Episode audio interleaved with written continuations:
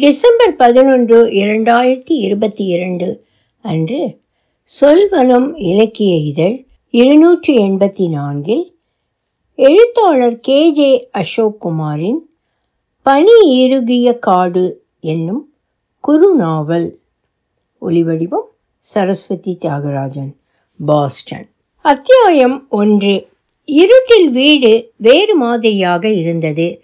பொன்வண்ண துகள்களை வீடு முழுவதும் தூவியது போல இரவு விளக்கில் வீடு விழித்திருந்தது. அன்றிரவு முழுவதும் தூக்கம் இல்லை. அழுத்தமான கண்களின் எரிச்சல் தீ கங்கு போல எரிந்தது. தூங்கியது போன்ற நினைவு மட்டும் மனம் முழுவதும். நிகழாது என்று பூரணமாக நம்பியிருந்தது நிகழ்ந்து விட்டது. நிகழ்வை மனக்கண் முன் கொண்டு வர முடியவில்லை. உடலை தூக்கி தூக்கி போட்டது அந்நினைவு. நினைவுகள் கடலலைகள் போல நெஞ்சில் அறையும் ஓசைகளை கேட்டுக்கொண்டிருந்தான். நீர் தீர்ந்த சுனையின் கரும்பாறை போல அம்மாவின் உடல் கிடந்தது. திறந்த வாய் அகோரம் மனதை ஒரு வாரமாக முழுவதும் வதைத்து கொண்டிருந்தது. வெறித்த கண்கள் நடுங்கும் கால்கள் தூக்கமின்மை வளர்வதைக் கண்டு சுவாதியை அழைத்து வந்திருந்த டாக்டர் சோதித்துவிட்டு பிபி நூற்றி எண்பதுக்கு அதிகமாக இருக்கு. நரம்பு தளர்ச்சி அதிகமாயிடுச்சு. பார்ப்போம். என்பது மட்டும் காதில் விழுந்தது. கண்களை திறக்க முடியாத வலி ஆனால் கண்கள் நிலைத்த ஒரு சொல் போல ஆகிவிட்டிருந்தன. பயந்த முகத்தின் அப்பட்டமான அதிர்வு நிலைத்திருக்கும் கண்கள். கண்ணாடியை பார்க்கும் போதெல்லாம் அது யாரோ என்று நினைத்திருந்தான். கொஞ்ச நேரம் தூங்குடா வைத்தி என்று கூறிக்கொண்டிருந்தான் சுந்தரம். தன் ஒன்றுவிட்ட சகோதரன் அவன் என்பதை அவன் உள்ளம் அறிந்திருக்கவில்லை. லேசான தடுமாற்றத்துடன் நின்றிருந்த அவன் கதவை பிடித்துக்கொண்டு மெல்ல வெளியேறினான். இருள் தன்னை ஆட்கொள்வதாக தோன்றியது. இருளில் மூழ்கி இருக்கும் உலகை வைத்தியநாதன் இதுவரை கண்டதே இல்லை. தெருவிளக்குகள் மட்டும் வரிசையாக எரிய இடையே இருள் போர்த்தியிருந்தது. மீண்டும் உள்ளே சென்று அவன் மேஜை டிராயரில் துழாவிய பின் எதை எடுக்க வந்தேன் என மறந்திருந்ததை யோசித்தான். பிடிபடவில்லை. அறையில் சுவாதியும் சாஸ்திராவும் படுத்திருக்கும். சித்திரம் மனதில் எழுந்து உடலை உலுக்கியது. சுவாதி உடலை குறுக்கி மெல்லிய குரட்டை ஒலியுடன் படுத்திருந்தாள். கூடத்தில் உறவுக்கார மனிதர்கள் வரிசையாக படுத்திருந்தார்கள். அவர்களில் யாரும் யாரையும் கவனிக்கும் மனநிலையில் இல்லை. ஒவ்வொருவராக தாண்டி மீண்டும் வெளியே வந்தான். மீண்டும் வாசலை விட்டு வெளியேறி தெருவிற்கு வந்தான். தெரு வளைந்திருப்பது போன்றிருந்தது. தெருமுனையை தொட்டதும் முழுவதும் இருட்டாக இருந்தது உலகம். யாரோ ஒருவர் வந்து தன்னை இழிக்கக்கூடும் என்கிற எண்ணம் மனதில் மோத இன்னும் வேகமாக நடக்கத் தொடங்கினான். இருளில் நடப்பது அதிக உடல் அசைவுகளை தனக்கு தந்திருப்பதை உணர்ந்தான். பத்து நாளாக படுத்தே கிடந்துவிட்டு எழுந்து நடப்பது புதிய மனிதனாக மாற்றிவிட்டதைப் போல் இருந்தது. இருள் எத்தனை எளிதாக்குகிறது மனத்தை. மனத்தை மட்டுமல்ல உடலையும் தான். அம்மாவின் முகத்தில் இருந்த வடுக்கள் இறந்த பின் மிக கிட்டத்தில் தெரிந்தன. அம்மாவின் கண்கள் ஏன் லேசாக உப்பியிருந்தன? கண்களின் வழியே உயிர் போயிருக்கும் என யாரோ தூரத்தில் பேசியது இப்போது துல்லியமாக கேட்டது. பதறி நின்றுவிட்டான். நாய்கள் குலைக்கும் ஓசைகள் சில தெரித்து ஓடும் ஒலிகள் துல்லியமாக கேட்டன. அவன் இதயம் வேகமாக அடித்து கொண்டிருந்தது. இதயத்தின் வாழ்வுகள் தெரித்து அதன் துடிப்பை வெளியே உணர முடியும் என நினைத்தான். தூரத்தில் தெரிந்த வெளிச்சப்புள்ளிதான் அவனுக்கு இலக்காக தோன்றியது. அதை நோக்கி நடந்து கொண்டிருந்தான். இனி அம்மா இல்லாத உலகு. அதை எப்படி புரிந்து கொள்வது என தெரியவில்லை. விண்வெளியில் தூக்கி வீசப்பட்டவன் போல் உணர்ந்தான். மிதந்த இருண்ட வெளியில் தன் உடலால் பயணிப்பது நெஞ்சுக்கூட்டை அழுத்தி கொண்டிருந்தது. அவன் மரணம் அவனுக்கே தெரிந்துவிட்டது. தன் உடலிலிருந்து தன்னை பிரிப்பது போன்ற உணர்வு உணர்ந்த அடுத்த நொடி பயந்து நெஞ்சுக்கு குறுக்காக கைகளை கட்டி கொண்டான். புதிய மின் கம்பம் வந்ததும் நின்று அழத் தொடங்கினான். அழுகை அவனுக்கு கேட்பது தன் உயிரை உணர்வதற்குத்தான் தூக்கமின்மையின் பதவதைப்பு உடலை உருக்கி கொண்டிருந்தது. கீழே விழும்போது அடையும் நினைவற்ற நிலை இப்போது வரை தொடர்கிறது. இனி நிற்பதில் பொருளுமில்லை. நடந்தால் மட்டும் நிற்க முடியும் இல்லையேல் வீழ்ந்து விடுவேன். வேகமாக நடப்பதால் காற்று தன்னுடன் வருகிறது. காற்றில் மோதும்போது தன் உயிரை மீட்டு தருகிறது. வெளிச்சத்தை உடல் முழுதும் வெளிப்படுத்தி கொண்டு ஒரு வாகனம் கடந்து சென்றது. அதில் மனிதர்கள் இருந்தார்கள். அவர்கள் தன்னை நோக்கி ஏதோ சொல்லி கொண்டு சென்றார்கள் என்று தோன்றியது. கொஞ்ச நேரத்தில் வெளிச்சம் சுவற்றில் பெயிண்ட் ஒழுகல் போல வெளியாகியது. உயர்ந்த சில இடங்கள் வெளிச்சத்தில் உயிர் பெற்றன. அது ஒரு பேருந்து நிலையம். பல பேருந்துகளின் ஊடே அவர் நிற்பது தன் மனத்தின் இடையுறாத ஊசல் போல இருந்தது. சில நொடிகள் ஆழ்மனதோடு உரையாடியது போன்ற மயக்கம் திகைத்து வெளிவந்தான். காலி பேப்பர்களை மடித்துக்கொண்டு அமர்ந்திருந்த பெரிய கும்பலோடு அமர்ந்து கொண்டான். நினைவில் எழுந்த முதல் கேள்வி நான் எங்கே இருக்கிறேன்? என்பது. அதற்கு விடை தேடிச் செல்ல மனமில்லை. சுவரோரமாக தலை சாய்த்ததும் தூங்கத் தொடங்கினான். தூக்கம் கண்களை அழுத்தி மண்டையோட்டின் உள்வரை சென்றது. கனவுகள் மயில் அகவல் போல மண்டையில் ஒலித்தன. கும்பலில் யாரிடத்தில் பேச்சு எழுகிறது என்று புரியாமல் கரைசலாக கேள்விகள் பறக்க பதறி எழுந்தமர்ந்தான்.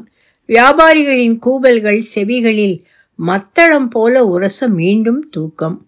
அவன் மயங்கி விழுந்த இடம் அம்மாவின் உடல் என்று அறிய பயத்துடன் எழுந்தமர்ந்தான். சதைகளின் கூட்டம் உடல் ஆனால் அதில் அன்பெனும் உணர்வு நீர் போல சுரக்கிறது. சேயை தன் உடலின் மற்றொரு பாகம் என்றேதான் தாயும் நினைப்பாள் என்று படித்திருக்கிறான். தாயுடன் தன் உடனே இணைத்து விட்டால் என்ன?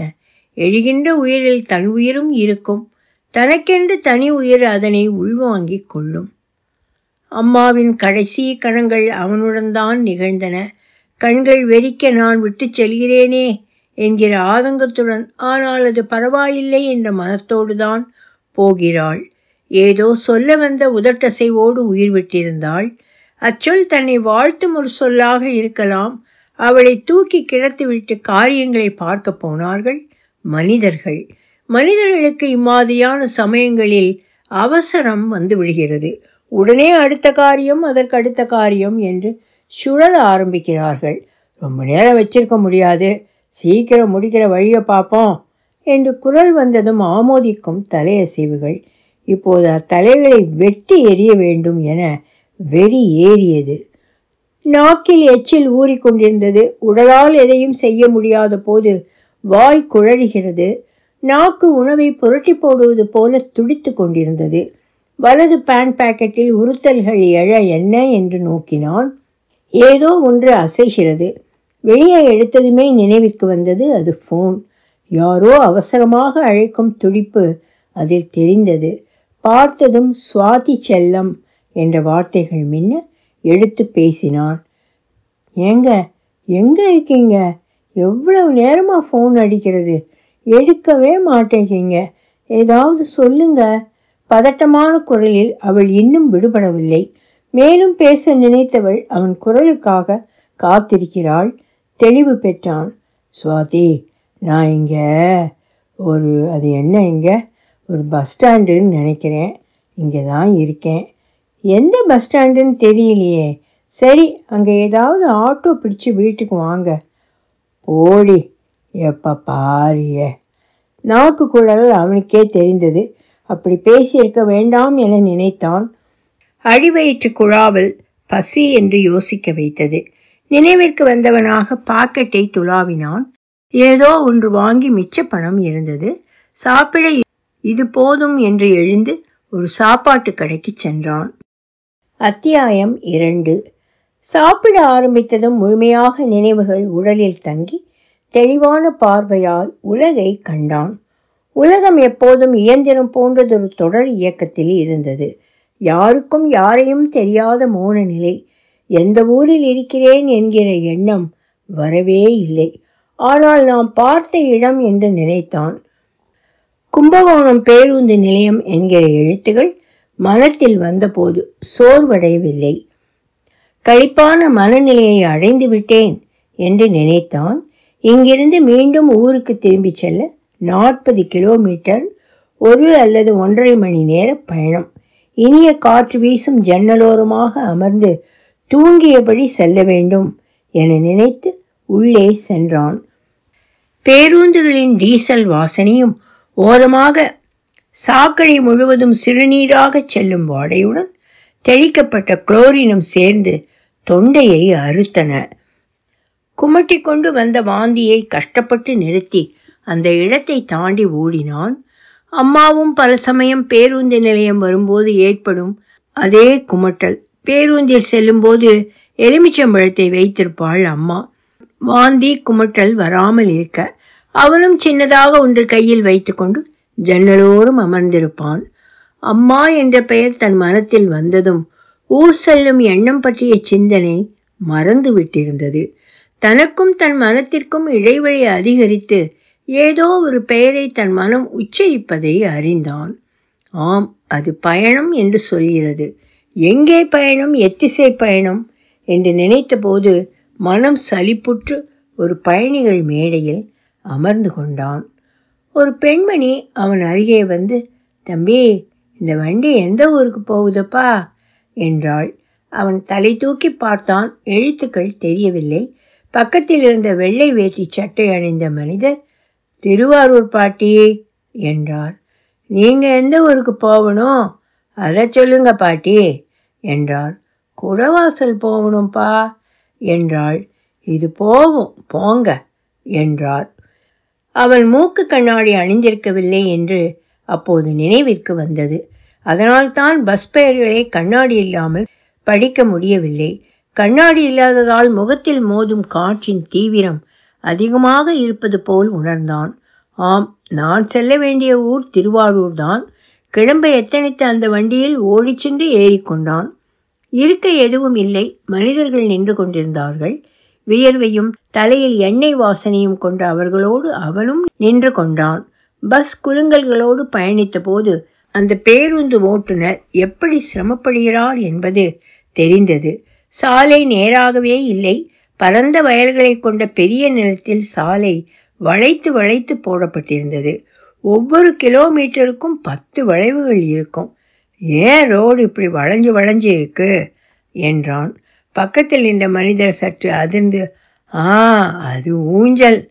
அப்படிதான் நம்மளை ஆட்டும். அதுக்கு தான் என்றார். பஸ் பயணிகள் முழுவதும் சிரித்தது. ஓட்டுநரை திரும்பி பார்க்க வைத்தது. பயணிகள் எல்லோரும் இப்போது அவனை நோக்கி கொண்டிருந்தார்கள். அடுத்து அவன் கேட்க இருக்கும் அப்பாவியாக மற்றொரு கேள்விக்காக வானம் தெளிவற்று இருந்தது. சுற்றி நின்ற மனிதர்களின் மனநிலை மெல்லிய இளம் குளிரால் தான் வருகிறது என நினைத்தான். அம்மா இங்கு இருந்திருந்தால் பொது இடத்தில் கேலிக்கு ஆளாகி அனைவரையும் சிரிக்க விட்டிருக்க மாட்டாள். சரியான பதிலடியாக எதையும் சொல்லியிருப்பாள். அவள் முலைகளும் வயிறும் அதிர தன்னை இறுக அணைத்திருப்பாள்.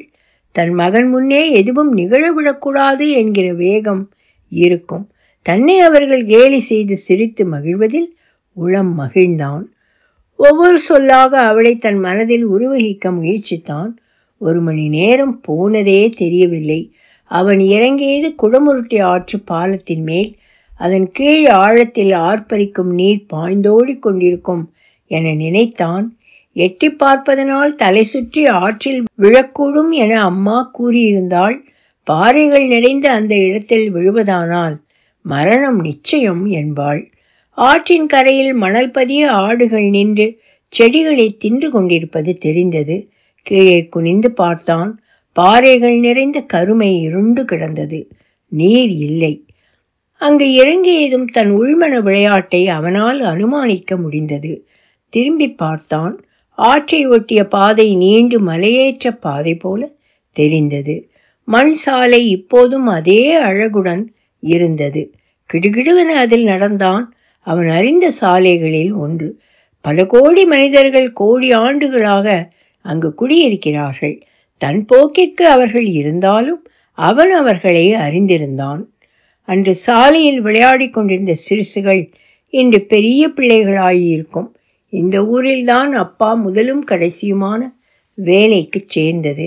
கொஞ்ச நாளில் திருமணம் செய்து அம்மாவை இங்கு அழைத்து வந்தார். அம்மாவின் கால் தடங்கள் பதிந்த ஊர். விரும்பி வாழ்ந்த ஊரில் தன் கனவுகளை இங்கு தொடங்கியிருப்பாள். இளம் பெண்ணுக்குரிய துழுக்குத்தனத்துடன் இருந்திருப்பாள். ஓடியாடும் கால்களால் குளத்தில் குதித்திருப்பாள். அப்பா அழைத்துச் சென்ற முதல் சினிமாவை அணு அணுவாக அவள் சொன்ன விதம் கதா காலட்சேபத்தின் இனிய சாயலை கொண்டிருந்தது. அதன்பின் அம்மா சினிமா பார்த்ததே இல்லை. சினிமாவின் பேச்சுகளை பாடல்களை ஒரு பொருட்டாக நினைத்ததே இல்லை. கே. ஆர். விஜயா மட்டும் பிடித்த நடிகை. தொலைக்காட்சியில் அவள் வரும்போது மட்டும் அம்மா கூர்ந்து கவனிப்பாள். அம்மா சிரித்து வெளிப்படுத்தும் உதட்டசைவு கே. ஆர். விஜயாவின் சிரிப்பு போல இருப்பதை கவனித்திருக்கிறான் சினிமா ஒன்றே பிரதானமான பொழுதுபோக்காக இருந்த அந்த சமயத்தில் அப்பா இறந்திருக்கிறார். அப்பாவின் நினைவுகளோடு இருக்க எல்லா பொழுதுபோக்குகளையும் துறக்கிறாள் அம்மா. மிக இளம் வயதில் மகன் மட்டுமே வாழ்க்கை என்று வாழ்வது எத்தனை கடினம் என்று இன்று நினைக்கும் போது உடல் பதறுகிறது. தெருக்கள் நீண்டு நீண்டு பாம்பின் வாலை காணும் ஆவலாக மாறியபடி சென்றது. மண் சாலை என்பதால் ஒருவித அமைதியை அளித்தது. தார் சாலைக்குரிய பரபரப்பு இதில் இல்லை என்பதால் இருக்கலாம். வளைந்து நெளிந்த சாலை சென்று சேர்ந்த இடம் அவன் படித்த பள்ளியின் விளையாட்டு மைதானத்தின் கடைசி பகுதி. அந்த சாலையின் முடிவு அவன் ஆழ் மனதில் இருந்திருக்க வேண்டும். பக்கத்தில் ஒரு அரசாங்க மருத்துவமனை இருந்தது. அதை சிறியதாக பார்த்த நினைவு இப்போது பரபரப்பாக இயங்கும் இடமாக இருந்தது. மற்றொரு சிறிய சாலையில் நுழைந்து மதில் சுவரில் அப்போதைய சிறுவர்கள் நுழைந்த சிறிய பக்கவாட்டு சுவர் ஓட்டை வழியாக உள்ளே சென்றான். பள்ளி அமைதியாக கிடந்தது. ஆனால் வகுப்பறைகளிலிருந்து சிறுவர்களின் கூச்சல்கள் தூரத்து அழைப்பு போல கேட்டபடி இருந்தன. கடந்து உள்ளே சென்று ஆசிரியர்கள் இருக்கும் அறைக்கு வந்தடைந்தான். அவன் மனதில் இருந்த பாதைதான். அடர்நீல வண்ணத்தில் சட்டை அணிந்திருந்த ஒரு தடித்த மனிதர் சார் நீங்கள் இங்கெல்லாம் வரக்கூடாது. அதோ பெஞ்சு இருக்கு பாருங்க. அங்கே தான் உட்காரணும். என்றார் அவர் பியூனாக இருக்க வேண்டும். எந்த பக்கத்திலிருந்து வரீங்க? என்ற கேள்வி தனக்குத்தானே கேட்டுக்கொண்டதாக இருந்தது. பக்கத்தில் நின்றிருந்த ஆசிரியர் போன்றிருந்தவரிடம் சார் இங்கே இரா கனக சபாபதி. சார் வீடு எங்கே இருக்கு? தெரியுமா? என்றான். அவர் யாரிடமோ கேட்கப்பட்ட கேள்வியாக அமைதியாக இருந்தவர் மெல்ல எந்த கனக சபாபதி? என்றார். உடனே பதிலளிப்பதில் தன்னிலை சற்று இறங்கிவிடும். என்கிற நினைப்பில் இருப்பவராக யோசிக்கும் முக பாவனையுடன் திரும்பி பார்த்து கேட்டார். தமிழாசிரியர் சார் என்றான். அவரா? அவர் ரிட்டையர்ட் ஆகி பத்து வருஷம் இருக்குமே நீங்கள் அவரை ஏன் தேடுறீங்க? என்றார். சார் நான் அவரோட ஸ்டூடெண்ட். அவரை பார்க்கணுன்னு பிரியப்படுறேன். அவர் புலிவலம்னு நினைக்கிறேன். அப்படிதானே தங்கராசு? அடநீல சட்டை அணிந்தவன். ஆமாம் அவர் அங்கே தான் இருப்பார். அவர் பொண்ணு வீடு அங்கே தான் இருக்கு என்றார் அவர் முடிக்கும் முன்னே திரும்பி நடக்க தொடங்கினான். அத்தியாயம் மூன்று. தன் முன் வளர்ந்து நின்ற பரந்த செழிப்பான வயல்களை கண்டபோது வெயிலின் அதீத வெப்பத்தையும் தாண்டி அதை ரசித்தபடி நின்றிருந்தான். பக்கத்தில் நின்றிருந்த வேப்ப மரத்தின் வேப்பங்காய்களின் வாசனை வந்து கொண்டிருந்தது. இளம் சூடான காற்று வீச்சில் அவன் தலை ஆடியது போன்ற பிரமை கீழே கிடந்த வேப்பம்பழங்களை ஒரு சிறுமி பொறிக் கொண்டிருந்தாள் நீண்ட பூ போட்ட பாவாடையும் வேறு டிசைன் கொண்ட சிறிய இறுக்கமான மேல் சட்டையும் அணிந்திருந்தாள். எதுக்கு பாப்பா இது உனக்கு? என்றான். அவள் தலை தூக்கி சிரித்தபடி வேப்பெண்ணெய் எடுக்கிறதுக்குண்ணே என்றாள். பழம் நல்லா இருக்கும்ண்ணே. என்று பிளாஸ்டிக் கவரில் சேகரித்திருந்த பழங்களிலிருந்து மஞ்சளாக இருந்த ஒன்றை எடுத்து வாயில் போட்டு காட்டினாள். நீங்கள் ஒன்று சாப்பிடுங்க என்றாள். இல்லை வேண்டாம் என்று முன்னிருந்த ஓடையில் இறங்கி நின்றான். தலையிலிருந்து இடைவரை மறைத்திருந்த பெரிய புல்லுக்கட்டுடன் உடலெங்கும் செம்மண் குளியலாக ஒரு சிறிய உருவம் நடந்து வருவதைக் கண்டு விலகி நின்று எங்கள் தமிழ் வாத்தியார் வீடு. எங்கே இருக்கு தெரியுங்களா? என்றான். எந்த தமிழ் வாத்தியார? கனகசபாபதி வாத்தியாரா? ஆமாம் அவரு தான் அவர் இங்கே இருக்காரா இல்லை திருவையாத்துக்கு போயிட்டாரா? தெரியல. பெரிய புல்லுக்கட்டை தொப்பெண்டு கீழே ஓடையிலே போட்டுவிட்டு டேய் நீ வைத்தியநாதன் தானே? என்றான். ஆமாம் உங்களுக்கு எப்படி தெரியும்? என்ன தெரியலையா? நான் தான் குமரேசன். குமரேசன் யாரு? அக்காவு. நினைவுகள் பின்னோக்கி நகர்ந்து அழகிய பச்சை வண்ண குளத்தில் பின்னோக்கி ஊர்ந்து செல்லும் முகம் மட்டும் நினைவிற்கு வந்தது. அக்காவுவா ஆமாம் நான்? தான் எப்படி இருக்க வைத்தி? பெரிய ஆஃபீஸர் மாதிரி பேண்ட் சட்டையெல்லாம் போட்டிருக்க? அக்காவுவின் முகம் முழுவதும் செம்மண்ணாக இருந்தது. எப்படி என்னை அடையாளம் தெரிஞ்சது? ஏன்? ஒன்றை தெரியாதா? உன் பெரிய காது அப்புறம் பீச்சாங்க கண்ணில் முழிக்கு பக்கத்தில் ஒரு கருப்பு மச்சம் இருக்கே அதை வச்சு தான் கண்ணில் ஒரு சிறு மச்சம் இருக்கும். அந்த அடையாளம்தான் எல்லா ரெக்கார்டுகளிலும் இருக்கிறது. சட்டென உடல் குளிர்ந்து வெப்பமடைந்தது. காயம்பட்ட புண்ணின் மையத்தை தொட்டது போன்ற உணர்வு. ஆமா எதுக்கு வாத்தியாரை தேடுற? இல்லை சும்மா அவரை சந்தித்து பேசலாமேன்னு. அவர் இங்கே இருக்க மாட்டாருன்னு தான் நினைக்கிறேன். பார்க்கலாம் வா. வா ஆற்றுக்கு போவோம். குளிச்சுட்டு அவரை போய் தேடுவோம். நீ வழி சொல்லு. நான் போயிடுவேன். நின்று அவனை உற்று கவனித்தான். நீ இன்னும் மாறவே இல்லைடா. நான் வழி சொன்னாலும் உனக்கு தெரிஞ்சு போக முடியாது. வா நான் குளிக்கணும். அப்புறம் வழி சொல்கிறேன் திரும்பி பார்த்து அந்த புல்லுக்கட்டு என்றான். அதை எடுத்துக்கலாம் வா என்று நடக்க ஆரம்பித்தான். உச்சி வெயிலில் நீர் பளபளத்து கண்ணாடி பளிங்குகள் உருள்வது போல் ஓடியது ஆறு. பக்கத்தில் வந்ததும் அழுக்கடைந்து செம்மண் கலந்த தண்ணீராக தெரிந்தது. முன்பிருந்த தயக்கங்கள் விலக சற்று நேரம் எடுக்கும் என நினைத்தான். இறங்கியதும் அந்நியம் விலகி உடலுடன் ஒட்டி கலந்து விட்டிருந்தது ஆறு. சுற்றி வெப்பம் இருந்தாலும் நீரில் உடல் நடுங்கும் குளிர்ச்சி இருந்தது. ஆற்றில் மீதான ஈர்ப்பு அதன் வேகத்தில் இருக்கிறது. வேகமான ஆறு பயத்தை கூட்டுகிறது போலும். அக்காவு எந்த பயமுமின்றி தண்ணீரில் குதித்திருந்தான். பாதி தூரம் வரை லாவகமாக சென்று திரும்பினான். செம்மண் விலையை அவன் முகம் துலங்கி வந்தது. கட்டையான உயரம் கால்கள் வெளிப்பக்கமாக சற்று வளைந்திருந்தன. கீழே விழுந்து விடுவது போல நடந்தாலும் திடமான உடல் எந்த பொருளையும் தூக்கி விடுபவை போலிருந்தன கனமான கைகள் வரைந்தது போல் வாயின் இருபக்கமும் பலமான கோடுகள் அவன் சிரிக்கும்போது இன்னும் பெரிதாகின. லேசாக பூனைக்கண்கள் போன்றிருந்த கண்கள் எதை நோக்கியும் கூர்ந்து கவனிப்பதில்லை என்று தோற்றம் கொண்டிருந்தன. ஆனால் முக்கியமானவற்றை கவனிக்க தவறவில்லை. தலை துவட்ட ஒரு துண்டை அளித்தான் பின் அதே துண்டில் அவன் தலையையும் துவட்டிய பின் அவன் வேட்டியை காய வைத்தது போல வைத்தியின் பேண்ட் சட்டை பனியனை காய போட உதவினான். புல்முளைத்த கரையில் எல்லா துணிகளும் காய்ந்தன. அவனுக்கு நினைவில் எல்லாம் இருந்தன. அம்மா எப்படி இருக்காங்க? அந்த கேள்வியை அவன் கேட்டுவிடக்கூடும் என்று நினைத்ததை அவன் கேட்டதும் ஆள் மனம் அதை அறிந்திருந்த அதிர்ச்சியில் எழுந்து அமர்ந்தான் வைத்தி. இருவரும் ஈரமான உள்ளாடையில் அமர்ந்திருந்தார்கள். எழுந்தமர்ந்த விதத்தை ஊகித்தவனாக என்ன? அம்மா இல்லையா? இருக்காங்கல்ல? என்றான். தன் முட்டிகளில் தலை கவிந்து அமர்ந்து கொண்டான் வைத்தி. வைத்தி முதுகை தடவி சரி விடு. அம்மா ரொம்ப நல்லவங்க இல்லை. அவங்க போனது வருத்தமாக தான் இருக்கும். எவ்வளவு அழகாக கோலம் போடுவாங்க. டியூஷன் நல்லா எடுப்பாங்க. ரொம்ப பொறுப்பான அம்மா. இல்லை. லேசாக குலுங்கி அழுது கொண்டிருந்தான் வைத்தி. அவன் அழுகை அக்காவுக்கு எதிர்பாராத செயல். ஆண்கள் அழுது அவன் பார்த்ததில்லை. நான் வரும்போது தினம் எனக்கு பிஸ்கெட் கொடுப்பாங்க. நிமிர்ந்து அமர்ந்து கண்களை துடைத்து கொண்டான். எப்போ கொடுத்தாங்க? மறந்துட்டியா? நான் டியூஷன் படிப்பேன்ல. அப்போ அப்படியா?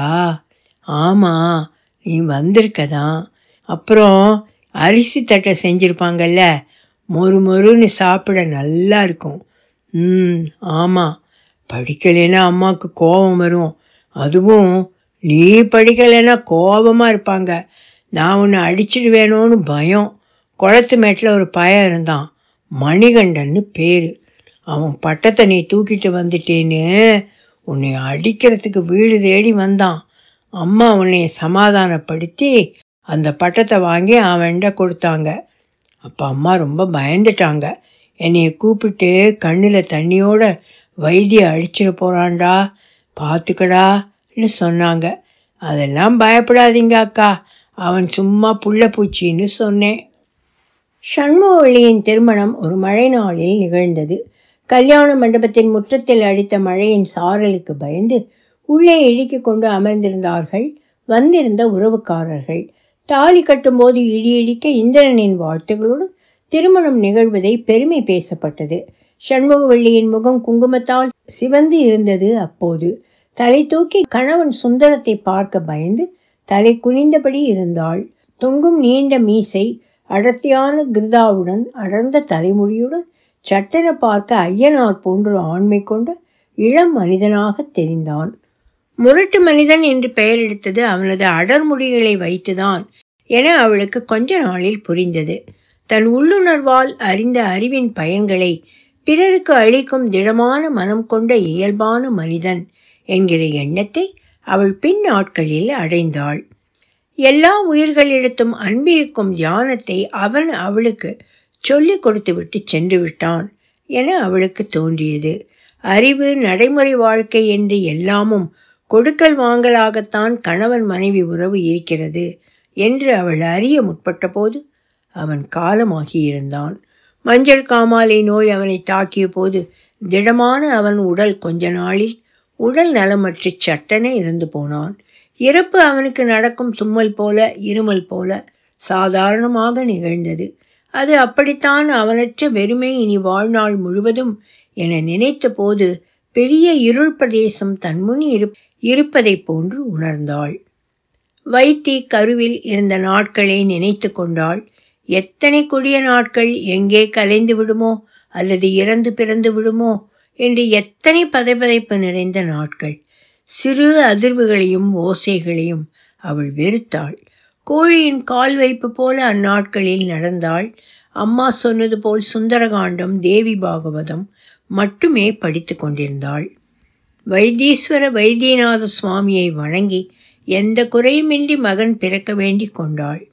அவன் பிறந்ததும் அவனுக்கு வைத்தியநாதன் என்றே பெயரிட்டாள். பிறந்தபோது அவன் கால்கள் நீண்டிருந்தது. உயரமாக அவன் தந்தை போலவே வளர்வான். பாட்டி ஆரூடம் கூறினாள் இறுக்கமான அவள் மனநிலை வைத்தியநாதன் பிறந்த பின்னே மாறியது என எண்ணிக்கொண்டாள். இழகிய பனி போல் அவன் முன் உருகி நின்றாள். இனி உலகம் அவன்தான் ஒவ்வொரு கணமும் அவனுக்கானதுதான் என எண்ணிக்கொண்டாள். அவள் சிந்திய ஒவ்வொரு சொல்லும் கணவன் சொல்லின் தொடர்ச்சி என்று கண்டறிந்தாள். ஆழாக்கு படிகளில் நிறையும் தானியங்கள் போல ஒவ்வொரு நாளும் நிறைந்து வந்தான். கண்களைக் கண்டு அவன் சிரித்தது தலை நின்றது புரண்டு விழுந்தது தேய்ந்து தவந்தது ஊன்றி அமர்ந்தது எழுந்து நின்றது தத்தி நடந்தது ஸ்திரமற்ற கால் வைப்பில் ஓடியது என்று ஒவ்வொன்றாக அவள் அவனை அளவெடுத்து வைத்து கொண்டாள். ஒரு வார்த்தை கூட எதிர்மறையாகச் சொல்லாமல் அவனிடம் அவள் பேச பழகியிருந்தாள். பேச்சும் செய்கையும் அவள் அவனுள் கடத்தினாலும் அப்பா இல்லாத குறை அவனுக்கு தெரிந்தது. அப்பா இல்லாத பிள்ளையின் செய்கைகள் மாறுபடுவதை அவள் கவனமாக குறித்து கொண்டாள். பயந்த அம்மா பிள்ளையாக அவன் இருந்தான். ஆண் ஒருவரின் நிமிர்ந்த பார்வையையும் அதிர்ந்த வார்த்தைகளையும் அவன் எதிர்கொண்டதில்லை. கண்களில் குழைவும் கைகளில் அதிர்வற்ற மென்மையும் கொண்டிருந்தான். அம்மா இல்லாமல் அப்பாவிடம் வளரும் பிள்ளைகள் மிகுந்த முரட்டு குணத்துடன் வளர்கிறார்கள். அப்பா இல்லாது அம்மாவிடம் மட்டும் வளரும் பிள்ளைகள் பயந்த சுபாவத்துடனும் இருக்கிறார்கள். அதே வேளையில் அதிக உணர்ச்சி வசப்படுபவர்களாக இருக்கிறார்கள். சிறு விஷயங்களுக்கு அதிக உணர்ச்சிகளை வெளிப்படுத்துகிறார்கள். சிறு தோல்விகள் அவர்களை பாதித்தன. சின்ன சீண்டல்களுக்கும் கூட்டத்திலிருந்து விலகுபவர்களாக இருக்கிறார்கள். அவள் பயந்ததாலேயோ என்னவோ அவன் எப்போதும் மனிதர்களைக் கண்டு பயந்தான். அதுவும் ஆண்களைக் கண்டு வாசலில் வந்து நின்ற சாமியாரைக் கண்டு கொல்லைக்கு ஓடி அவன் ஒளிந்து கொண்டதுதான் நினைவிற்கு வரும். ஒரு நாள் பள்ளியிலிருந்து வரும்போது உடலில் சேரும் இரத்தமுமாக இருந்த சட்டையைக் கண்டு பதறி கத்தி விட்டாள். என்னப்பா என்ன ஆச்சு? அம்மாவின் செய்கையால் சற்று அதிர்ந்த வைத்தி. அம்மா ஒன்றுமில்லம்மா நான் வரும்போது கல் தட்டி சின்ன கொடைக்கு பக்கத்தில் இருந்த தண்ணியில் விழுந்துட்டேம்மா என்றான். சின்ன குடை எங்கே இருக்கு? உன் ஸ்கூல் எங்கே இருக்கு? என்னடா சொல்கிற ஆ அந்த பக்கமாக விளையாண்டுட்டு வர்றம்மா. நீ விளையாடிட்டு வர்ற மாதிரி தெரியலையே. இரு உங்கள் ஸ்கூலுக்கு போகிறேன் என்னன்னு கேட்குறேன் அம்மா இல்லைம்மா. வந்து தண்ணியில் தாம்மா விழுந்தேன். என்னமோ சொல்ல வந்த. என்ன அது? சொல்லு. அம்மா இல்லைம்மா. நானும் பரணியும் விளையாட்டா சண்டை போட்டோம். பரணி மீது அவளுக்கு அளவு கடந்த கோபம் எழுந்தது. எங்கடாவும் இப்பவே போறேன் என்றாள். அவன் கன்னத்தில் இருக்கும் கீறல்கள் பரணியின் நகை கீறல்கள் அவன் சட்டை பின்பக்கம் கிழிந்திருக்கிறது. அவன் வீட்டில் அவன் அப்பாவும் அம்மாவும் கூடவே பாட்டி ஒருத்தியும் இருந்தாள். பெரிய செங்கல்லை எடுத்துச் சென்று அந்த வீட்டு ஜன்னல் கண்ணாடியை அடித்து தூளாக்கி விட்டாள். உள்ளிருந்து எல்லோரும் வெளியே வந்து பதறி நிற்க என் பிள்ளைய ஏண்டா அடிச்ச? என்று அவன் அப்பாவை அழிக்க பாய்ந்தாள். அவர் பயந்து ஓட துரத்தி சென்று கல்லை மண்டையில் போட்டாள். கதறி அழுது அவர் ஓடும்போது வேட்டி அவிழ்ந்தது. மண்ணை வாரி வீட்டின் முன் வீசி எறிந்தாள். சாபங்களாக அவள் வாய் உதிர்த்து கொண்டிருக்க பரணியின் அம்மா பதறி அம்மாவின் காலில் விழுந்தாள். காளியின் உருவம் கொண்டுவிட்ட அவளை தெருவாசிகள் சமாதானப்படுத்த பெரும்பாடுபட்டார்கள். வீடு வந்த போதும் சண்முகவள்ளியின் இன்னும் முகம் சிவந்திருந்தது. சிவப்பு அவளது உடலோடு கலந்துவிட்ட சினம் அவளை ஆட்கொண்டிருந்தது. வைத்தி பயந்து சோர் சுவரோரமாக பதுங்கியிருந்தான். அவள் அவனை தாக்கினால் அவன் தப்பிக்க முன்பே திட்டமிட்டது போல் வாசல் பக்கமாக நின்று கொண்டான். சற்று நேரத்திற்கெல்லாம் அவள் எந்த நிலையிலும் அவனை தாக்கப் போவதில்லை. ஆனால் மற்றவர்களிடமிருந்து தன்னை காக்க எதையும் செய்வாள் என தோன்றியது. புழுதி அவள் உடல் முழுவதும் அவள் கண் இமைகளில் கூட காலை பனி போல் ஒட்டியிருந்தது. பார்த்த பார்வையில் அவன் நிற்பது தெரியாமல் அமர்ந்திருந்த அம்மாவிடம் மெல்லிய குரலில் அம்மா என்று அழைத்தான். திரும்பி பார்த்த வேகத்தில் அவனை கட்டி அணைத்து கொண்டாள். அவன் கால்கள் தளர்வதை அறியாதவளாக இறுக்கி அணைத்திருந்த அவளது கைகளின் வழியே அவள் அன்பு அவன் உடல் முழுவதும் பாய்ந்ததாக எண்ணிக்கொண்டான். அம்மாவின் உடல் கொதித்து கொண்டிருந்தது. அவள் உடலை தழுவியிருந்த வெப்பம் கொஞ்சம் கொஞ்சமாக வெளியேறி கொண்டிருந்தது. அதன்பின் அவன் அம்மாவை மிக நெருக்கமாக அறிந்தபடி இருந்தான். அந்த சம்பவம் அவனின் மிக இளம் வயதில் நிகழ்ந்தது. நினைவில் அது மட்டுமே எப்போதும் இருந்தது. அதற்கு பிறகு நிகழ்ந்தவைகளை அவன் ஒரு சரடில் கோர்த்து வைத்து கொண்டான்.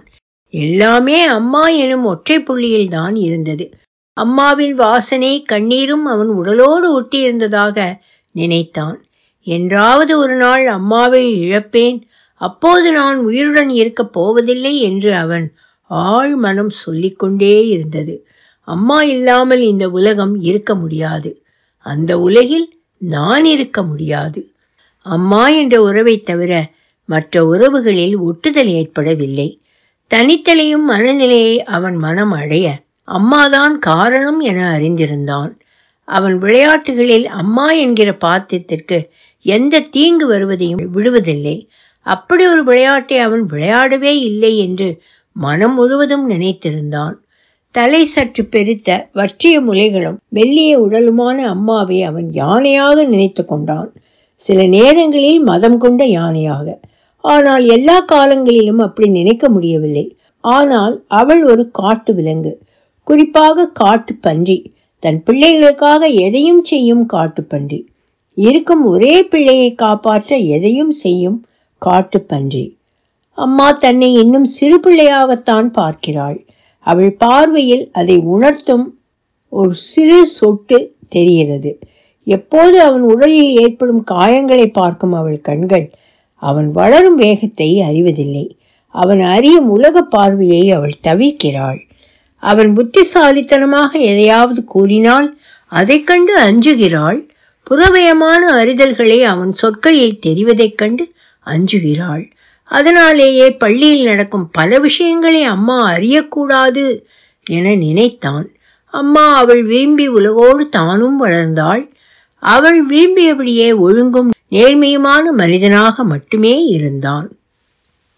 அத்தியாயம் ஐந்து. அம்மா ஓடி வருவது தெரிந்தது. அவள் பழுப்பு நிறச் சேலை முந்தானை காற்றில் உதறி எதையோ எழுதி கொண்டிருந்தது. அவசரமாக இழுத்து அதை இடுப்பில் சொருகிக்கொண்டு சொருக்கிக் கொண்டே வந்தாள். ஓடத் தொடங்கிய பேருந்து ஜன்னலோரும் அமர்ந்து பார்க்க வைத்திக்கு எரிச்சலும் கோபமும் ஒரு சேர எழுந்தது. ஏன் அனைவரும் பார்க்க ஓடி வருகிறாள்? கையில் சிறு எவர் சில்வர் டப்பா சோப்பு டப்பா அவள் சின்ன வயசில் வைத்திக்கு வாங்கியது. அதைத்தான் அவன் எடுத்துச் செல்ல வேண்டும் என்பது அவளது விருப்பம். கல்லூரிக்கு ஹாஸ்டல் வாழ்க்கைக்கு இப்போதுதான் பழகுகிறான். வேண்டாமா அடுத்த வாட்டி எடுத்துக்கிட்டு போறேன். நீ வர வேண்டாம். அவள் முகம் சுழித்து தலை திருப்பி காதுகள் அவன் வார்த்தையை வாங்கி கொண்டு தலையசைத்து பரவாயில்லை என்று மீண்டும் ஓடி வந்தாள். எரிச்சலுடன் உடலை வெளியே எடுத்து வாங்கி கொண்டு பத்திரமா வீட்டுக்கு போமா என்றான். பஸ்ஸின் கடைசி திருப்பம் வரை அங்கேயே நிற்கிறாள்.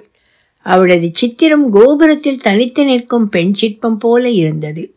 கண்களில் நீர்த்துளி பரவ காற்றின் அறைவில் வரும் கண்ணீர் போல பாவித்து துடைத்தான் உதடுகள் துடித்தன. அம்மாவை பிரிந்து இருக்கும் மூன்றாம் மாதம்.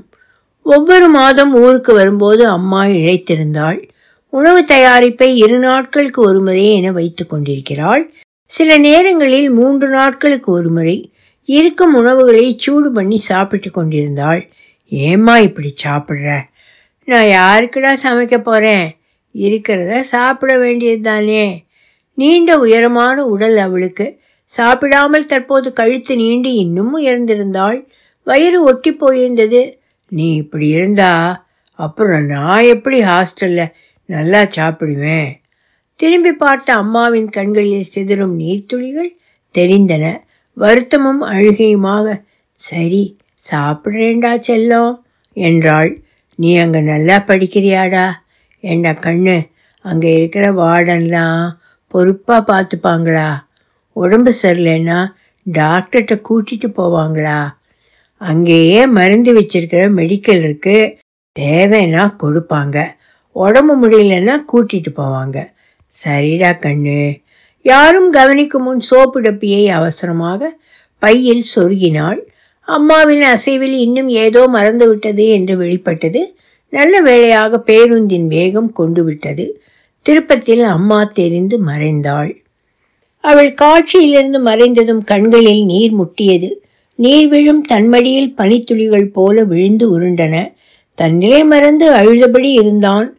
அம்மா என்ற ஒற்றை சொல்லின் அழுத்தம் எழும்போதெல்லாம் மனதில் பாரம் ஏறிக்கொண்டிருக்கும் மனம் முழுவதும் அம்மாவை தவிர பெரிதொன்றும் இல்லை என்று நினைக்கும் போது அம்மாவை இழந்து விடுவேன் என்கிற பதற்றம் எழுந்தபடி இருந்தது. தூக்கம் கண்களை தழுவியது.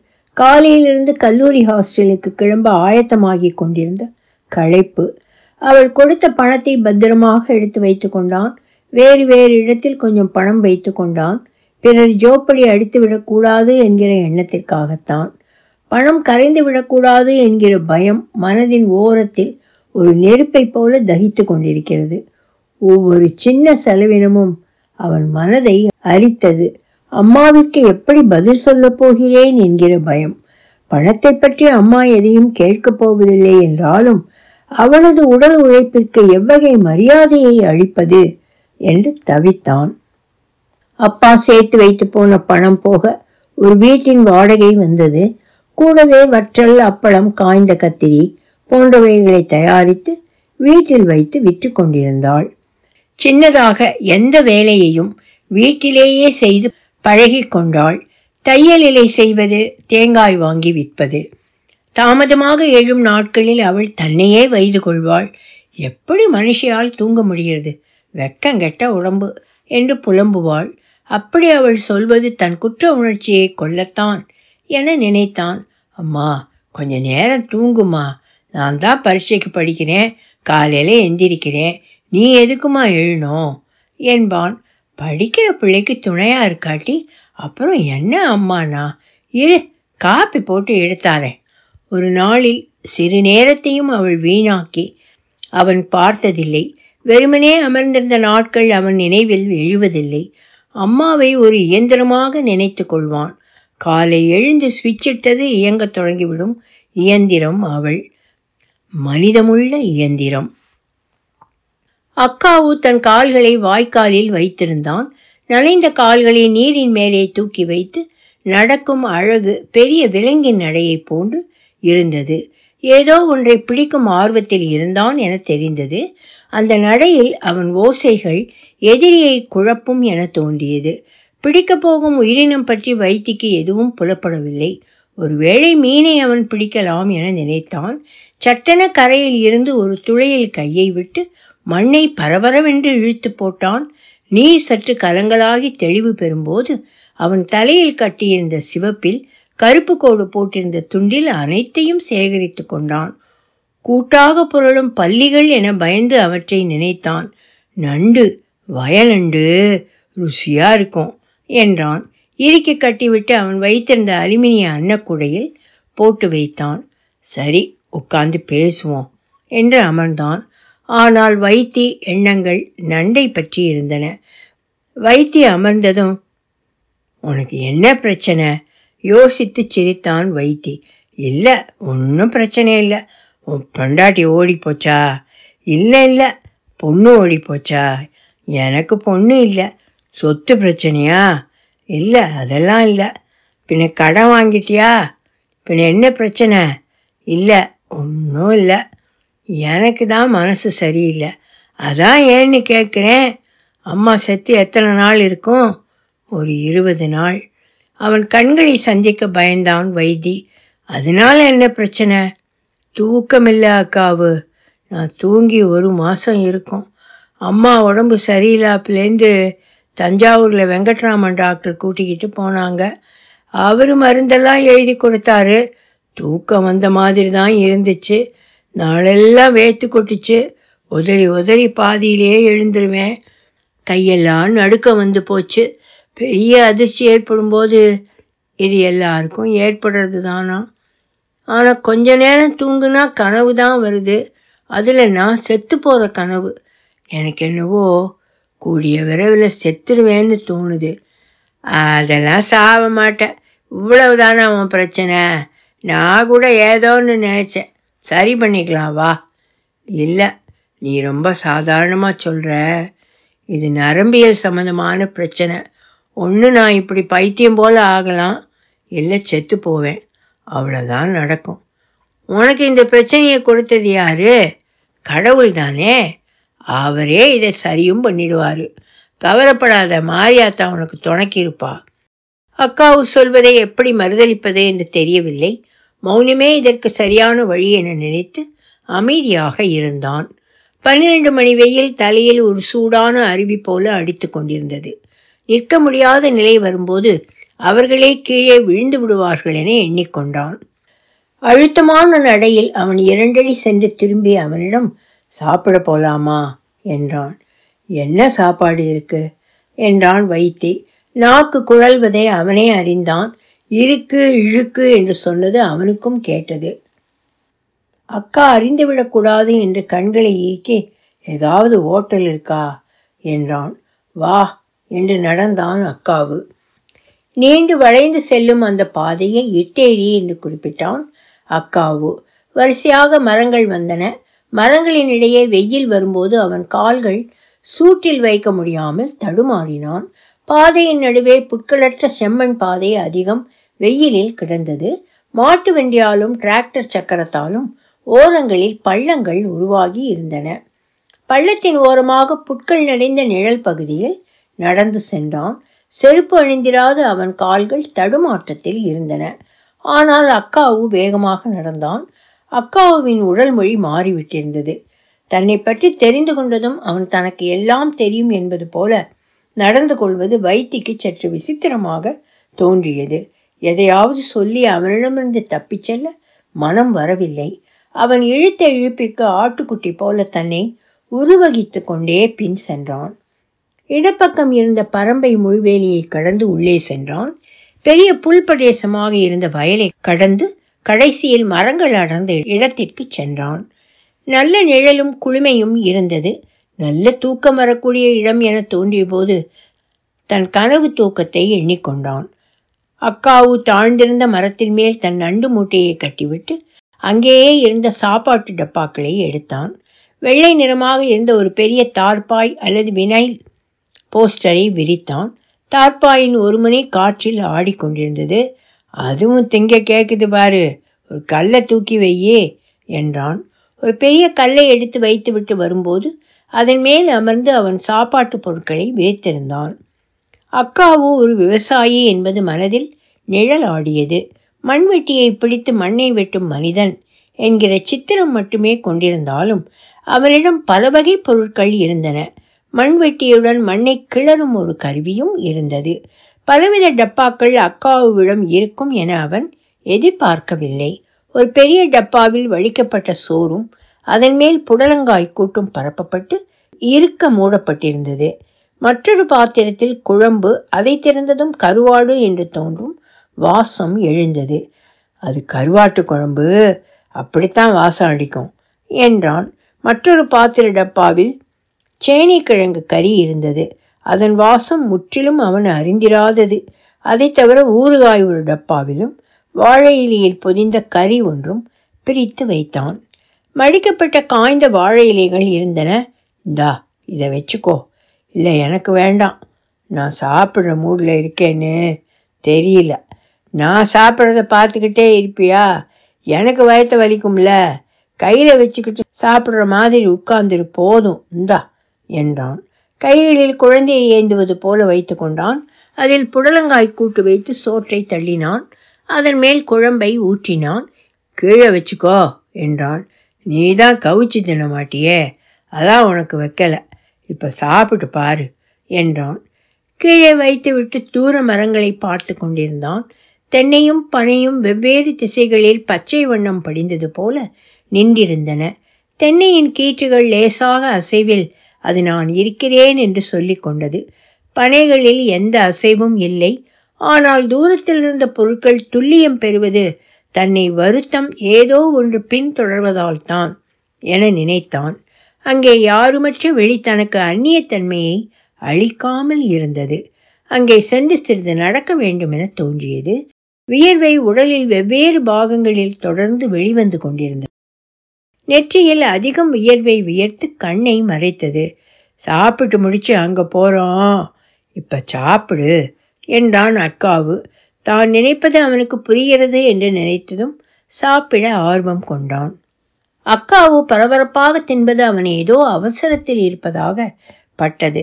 கீழே இலையில் இருந்த உணவை எடுத்து வைத்தியம் வேகமாக உண்ணத் தொடங்கினான். பள்ளத்தை சென்றடையும் நீர் போல அவன் உணவு வயிற்றில் இறங்கியது. அதிகம் மெல்ல முடியாமல் விழுங்கிக் கொண்டிருந்தான். வாழை இலையில் இருந்த கரியை அவன் இலையில் வைத்து கொண்டான். இப்போது இன்னும் வேகமாக உண்டான். வேகமாக உண்ண உண்ண அமைதியடையும் கொடிய மிருகம் போல் ஆனான். உடலின் வெப்பம் அதிகரித்து தன்னிலை மறந்த பம்பரம் போல சுழன்றபடி இருந்தது மனது. தன்னையும் அறியாமல் பேச்சு வெளிப்பட்டு உணவு அவன் வாயிலிருந்து சிதறி விழுந்து கொண்டிருந்தது. ஆனாலும் உண்டு கொண்டிருந்தான். வாழை இலை கரியை அள்ளி அள்ளி உண்டான். அதன் சிவப்பு உதடுகளில் ஒட்டி காரம் புதையேறியது. கண்களில் நீர் கொட்டி கொண்டிருந்தது. தொடர்ந்து எந்த எதிர்ப்பும் இல்லாமல் உண்டு கொண்டிருந்தான். அக்காவு உண்பதை நிறுத்திவிட்டு அவனுக்கு உணவை கொடுத்து கொண்டிருந்தான். போதும் என்று ஒரு கட்டத்தில் எழுந்து வெளியேறி கைகளை கழுவிக்கொண்டு நீண்ட ஏப்பம் விட்டு அண்ணாந்து பார்த்து கொண்டிருந்தான். பாட்டில் தண்ணீரை எல்லாவற்றையும் குடித்து காலி செய்தான். சட்டை பேண்ட் எல்லாம் நனைந்திருக்க எதிரே தெரிந்த மரங்கள் அடர்ந்த நிலத்தை நோக்கி நடக்கத் தொடங்கினான். வைத்தே இரு நான் வாரேன். அவன் காதுகளில் அது விழவில்லை. நடந்து செல்லும் சித்திரத்தை ஒரு ஓவியத்தின் தொடக்க கோடுகளாக எண்ணிக்கொண்டான் அக்காவு. அவன் போகட்டும் என்ற எல்லா பொருட்களையும் எடுத்து தனியே வைத்துவிட்டு கையில் இருந்த துணியை சுற்றி வட்டமாக்கிவிட்டு தார்ப்பாயின் மேல் படுத்துக்கொண்டான். சற்று நேரத்திற்கெல்லாம் தூங்கி போனான் அக்காவு. அத்தியாயம் ஏழு.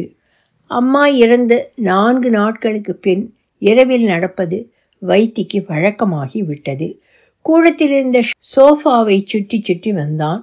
அது நடுவாக எல்லா பக்கமும் சமமான இடம் இருப்பது போன்று அமைந்திருந்தது. அனைவரும் இதை அவன் ஒரு உடற்பயிற்சி போல் செய்கிறான் என நினைத்து கொண்டார்கள். இரவெல்லாம் நிற்காமல் நடக்கத் தொடங்கியதும் பதறி டாக்டரை அழைத்து வந்தார்கள்.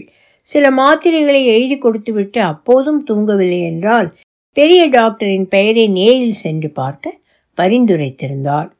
தான் நடக்கவில்லை என்று அவன் கூறிக்கொண்டிருந்தான். ஒவ்வொரு காலடியையும் அவன் தன் மனம் சூழ்ந்த மனமாக நினைத்திருந்தான். காடு என்பது மனவெளியில் உவகையான கொண்டாட்டமாக இருந்தது. எதிரே இருந்த தோப்புகளை கண்டதும் அவன் தன் மனவெளி மேலும் விரிவடைவதை கண்டான். சொற்களில் சொல்ல முடியாத உவகை போல நினைவுகளில் நிறுத்த முடியாமை மேலும் மனதை லேசாக்கியது. தோப்பினுள் நடக்கும்போது காற்று வேறு பக்கத்திலிருந்து வந்தது. உறுத்தும் கண்களை காற்று துடைத்து வெளியேறியது. மரங்கள் நேர் வரிசையில் இருந்தன. நடக்கும்போது தோன்றும் பயம் தனக்கு ஏற்படவில்லை என்று நினைத்து கொண்டான். குறுக்கிட்ட வாய்க்காலை தாண்டி சென்றதும் வேறு வகை வயல்கள் வந்தன. கரும்பு வயலில் இறங்கி நடக்க முடியவில்லை. சிறுவரப்பில் நடக்க தவளைகள் நண்டுகள் பூச்சிகள் அவன் காலடியிலிருந்து வெளியேறி பக்கவாட்டில் ஓடின.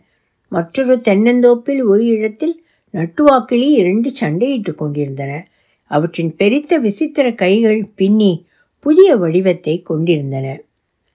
வெயில் உச்சியை தாண்டி விட்டிருந்தது. அதன் வெம்மை குறைந்து நீர் சூடு தனியும் முந்தைய நிலைக்கு வந்து விட்டிருந்தது. தூசுகளாலும் இலைகளாலும் மேனி அரிக்கத் தொடங்கி இருந்தது. ஜில்லென்ற காற்று எந்த வயல்களிலிருந்து வருகிறது என யோசித்தான். அருகில் ஏதோ நீர்நிலை இருக்க வேண்டும். அதன் குளிர்ந்த காற்றில் பச்சை மணத்துடன் பாசிகளின் வாசமும் இருந்தது. மண் சாலையின் ஒரு திருப்பத்தில் குளம் ஒரு பெரிய மைதானத்தைப் போல் இருந்தது. அதன் ஓரங்களில் தாமரை மலர்கள் பச்சை இலைகள் சூழ நின்றிருந்தன. ஆடைகளை களைந்தான். நிர்வாணமாக நின்றது பெரிய விடுதலையாக இருந்தது. தன்னை இழக்கும் எந்த செயலும் அவனுக்கு ஆழ்ந்த அமைதியை அளித்தது. தன்முன் விரிந்து செல்லும் நீர்நிலையை கண்களால் அளக்க முடியவில்லை. அதன் ஆழமும் நீளமும் அவனால் சரியாக கணிக்க முடியவில்லை. சட்டென அதில் குதித்தான். தண்ணீரின் புதிய குளிர்ச்சி நெஞ்சு கூட்டில் பரவி புதிய வலியாக கிளர்த்தெழுந்தது. வெளியே தலையை எடுத்ததும் குளிரால் கீழ்த்தாடை ஆடத் தொடங்கியது. சற்று நேரத்திற்கெல்லாம் குளிர் மறைந்து வெம்மை கொண்டது உடல். உள்ளேயும் வெளியேயும் ஒரே வெப்பம் பரவ களிப்படைந்தான் வேகமாக நீந்திச் சென்றான். எதிர்க்கரையை அடைய வேண்டும் என்கிற வெறியுடன் செல்ல கால்களில் தாமரை கொடி பரவி தடுத்தது. மீண்டும் திரும்பி வந்தான். மீண்டும் அதே வேகத்தில் முன்னே சென்றான். இப்போது உள்ளே ஆமைகளும் மீன்களும் அவனை கண்டதும் நான்கு திசைகளில் பரவுவதை கண்டான். திரும்ப வந்து அதே தரையில் அம அதே கரையில் அமர்ந்து கொண்டான். அமர்ந்த மண் திட்டின் மண் அவன் பிட்டத்தில் ஒட்டி கொண்டது அணிலின் கிரி கிரி என்கிற ஒலி அருகிலும் பறவைகளின் அழைப்பு ஒலி சற்று தொலைவிலும் கேட்டது. அருகில் எங்கும் மனித வாசனை இல்லை. தூரத்தில் வயலில் ஒரு ஆண் ஏதோ செய்து கொண்டிருக்கிறார். பிரஞ்சை வந்து உடைகளை எடுத்து அணியத் தொடங்கும்போது பாக்கெட்டில் ஒளிந்து கொண்டிருந்த செல்போனை எடுத்தான். வெறும் எண்கள் மட்டும் இருந்தன. அதை ஆன் செய்து ஹலோ என்றான். எதிர்முனையில் பதட்டத்துடன் சுவாதியின் குரல். ஏங்க எங்கே இருக்கீங்க? நீங்கள் ரெண்டு நாளாக ஃபோன் எடுக்காமல் இருக்கீங்க. நான் என்ன பேசுகிறேன்னு முதல்ல கேளுங்க. நான் பேசுகிறேன் வை. ஏங்க இருங்க. நான் என்ன பேசுகிறேன்னு கேட்டுட்டு பேசுங்க. நீங்கள் எங்கே இருக்கீங்க முதல்ல? நான் எங்கேயோ இருக்கேன். எனக்கே தெரியல. ஏதோ ஒரு ஊர் ஏதோ ஒரு இடம். சாப்பிட்டீங்களா? என்ன சாப்பிட்டீங்க? சாப்பிட்டேன். இருங்க சாஸ்திரா அவங்கக்கிட்ட பேசணுமா? சட்டென அவன் இறுக்கமான நூல் பிடிப்புகள் அறத் தொடங்கின. தன் பிடிமானத்தின் மேலிருந்த கயிற்றின் பிரி பிரிவது போன்று இருந்தது. யார்? சாஸ்திராவா? அவன் யார்? என்ன செய்ய போகிறான்? எதையாவது கேட்கப் போகிறான். அவனுடனான பந்தம் தன் உயிர் காக்கும் கவசம். அவன் என்ன கேட்பானா இருக்கும் அப்பா அப்பா எங்கப்பா இருக்கீங்க? வைத்தியின் உயிர் அவனை விட்டு பிரிவது போன்று அக்குரல் எங்கோ ஒரு மலைமுகட்டில் ஒலித்தது. வழுக்கும் ஈர மண்ணில் வழியாக நடப்பது போன்ற பதற்றம். பேச நாய் எழவில்லை. மகனே!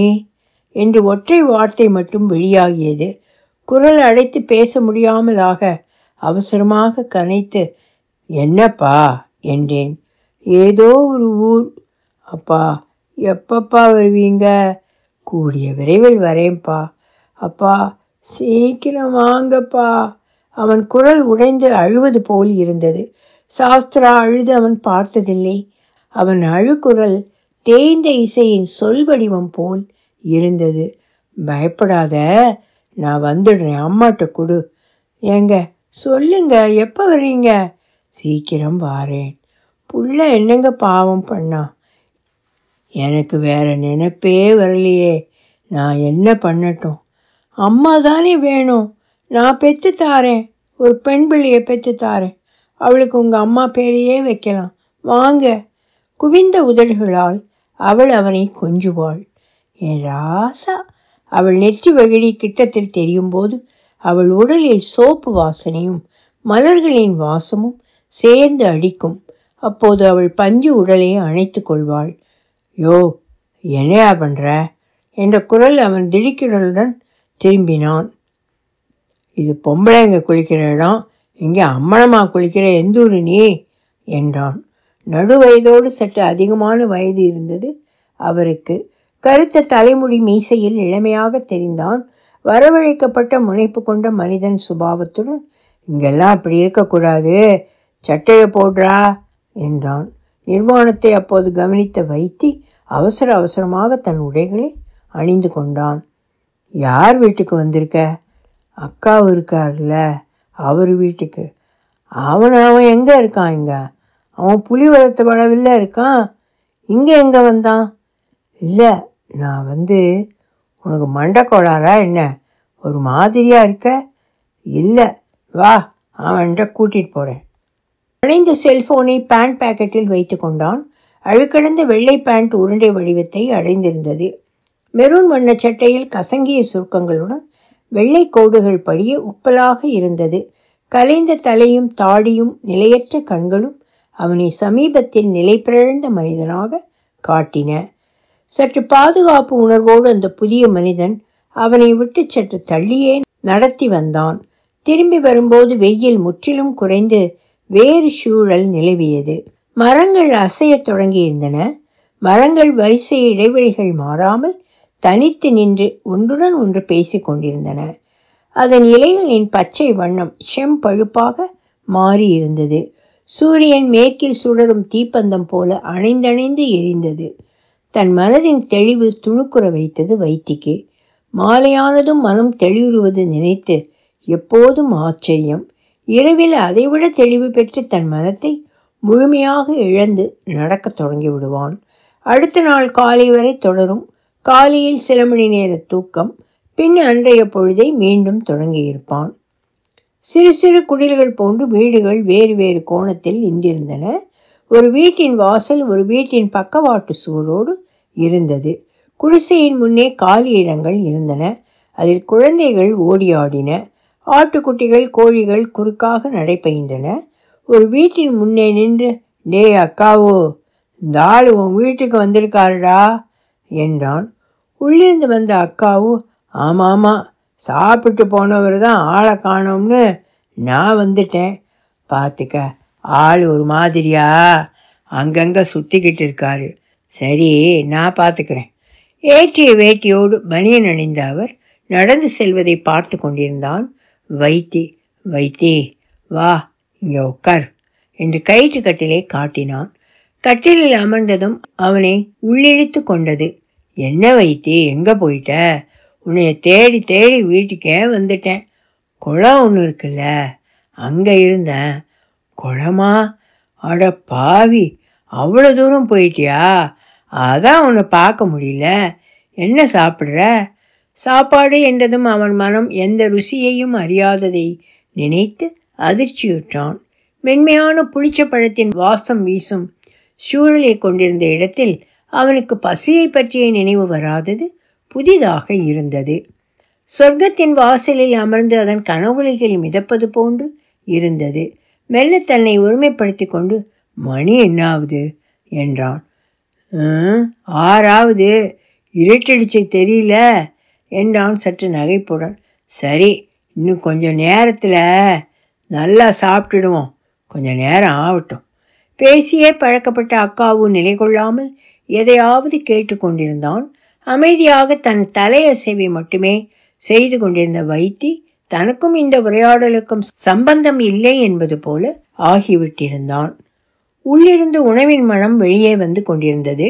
காற்றின் அலையில் சிறு அதிர்வுகளை தாங்கும் திரைச்சீலை போல அவன் நாசி விளைத்து கொண்டிருந்தது. உணவு என்றதுமே அவன் மனம் வாந்தியைத்தான் நினைத்தது. இருட்டின் பரிமாணத்தில் குழந்தைகள் ஓடி வருவது தெரிந்தது. அவர்கள் ஒருவரை ஒருவர் அடித்து கொண்டதன் அடையாளம் உடலில் வெள்ளை கோடுகளாக தெரிந்தன. ஒரு பெண் பிள்ளை மட்டும் மேல் சட்டையை அணிந்திருந்தால் மற்றவர் மூவரும் டிராயர் மட்டும் அணிந்திருந்தார்கள். அவர்களின் மூக்கில் இருந்த சளியின் அடர்த்தி பாதரசத்தின் நழுவல் போல் இருந்தது. உதட்டை அடையும் போது உள்ளிழ்த்து கொண்டார்கள். அவன் குழந்தைகள் மேல் எந்த கவனமும் கொள்ளவில்லை என்பதை ஆச்சரியத்துடன் நினைத்து கொண்டான். அடுத்த இதழில் முடிவரும். ஒலிவடிவம் சரஸ்வதி தியாகராஜன் பாஸ்டன்.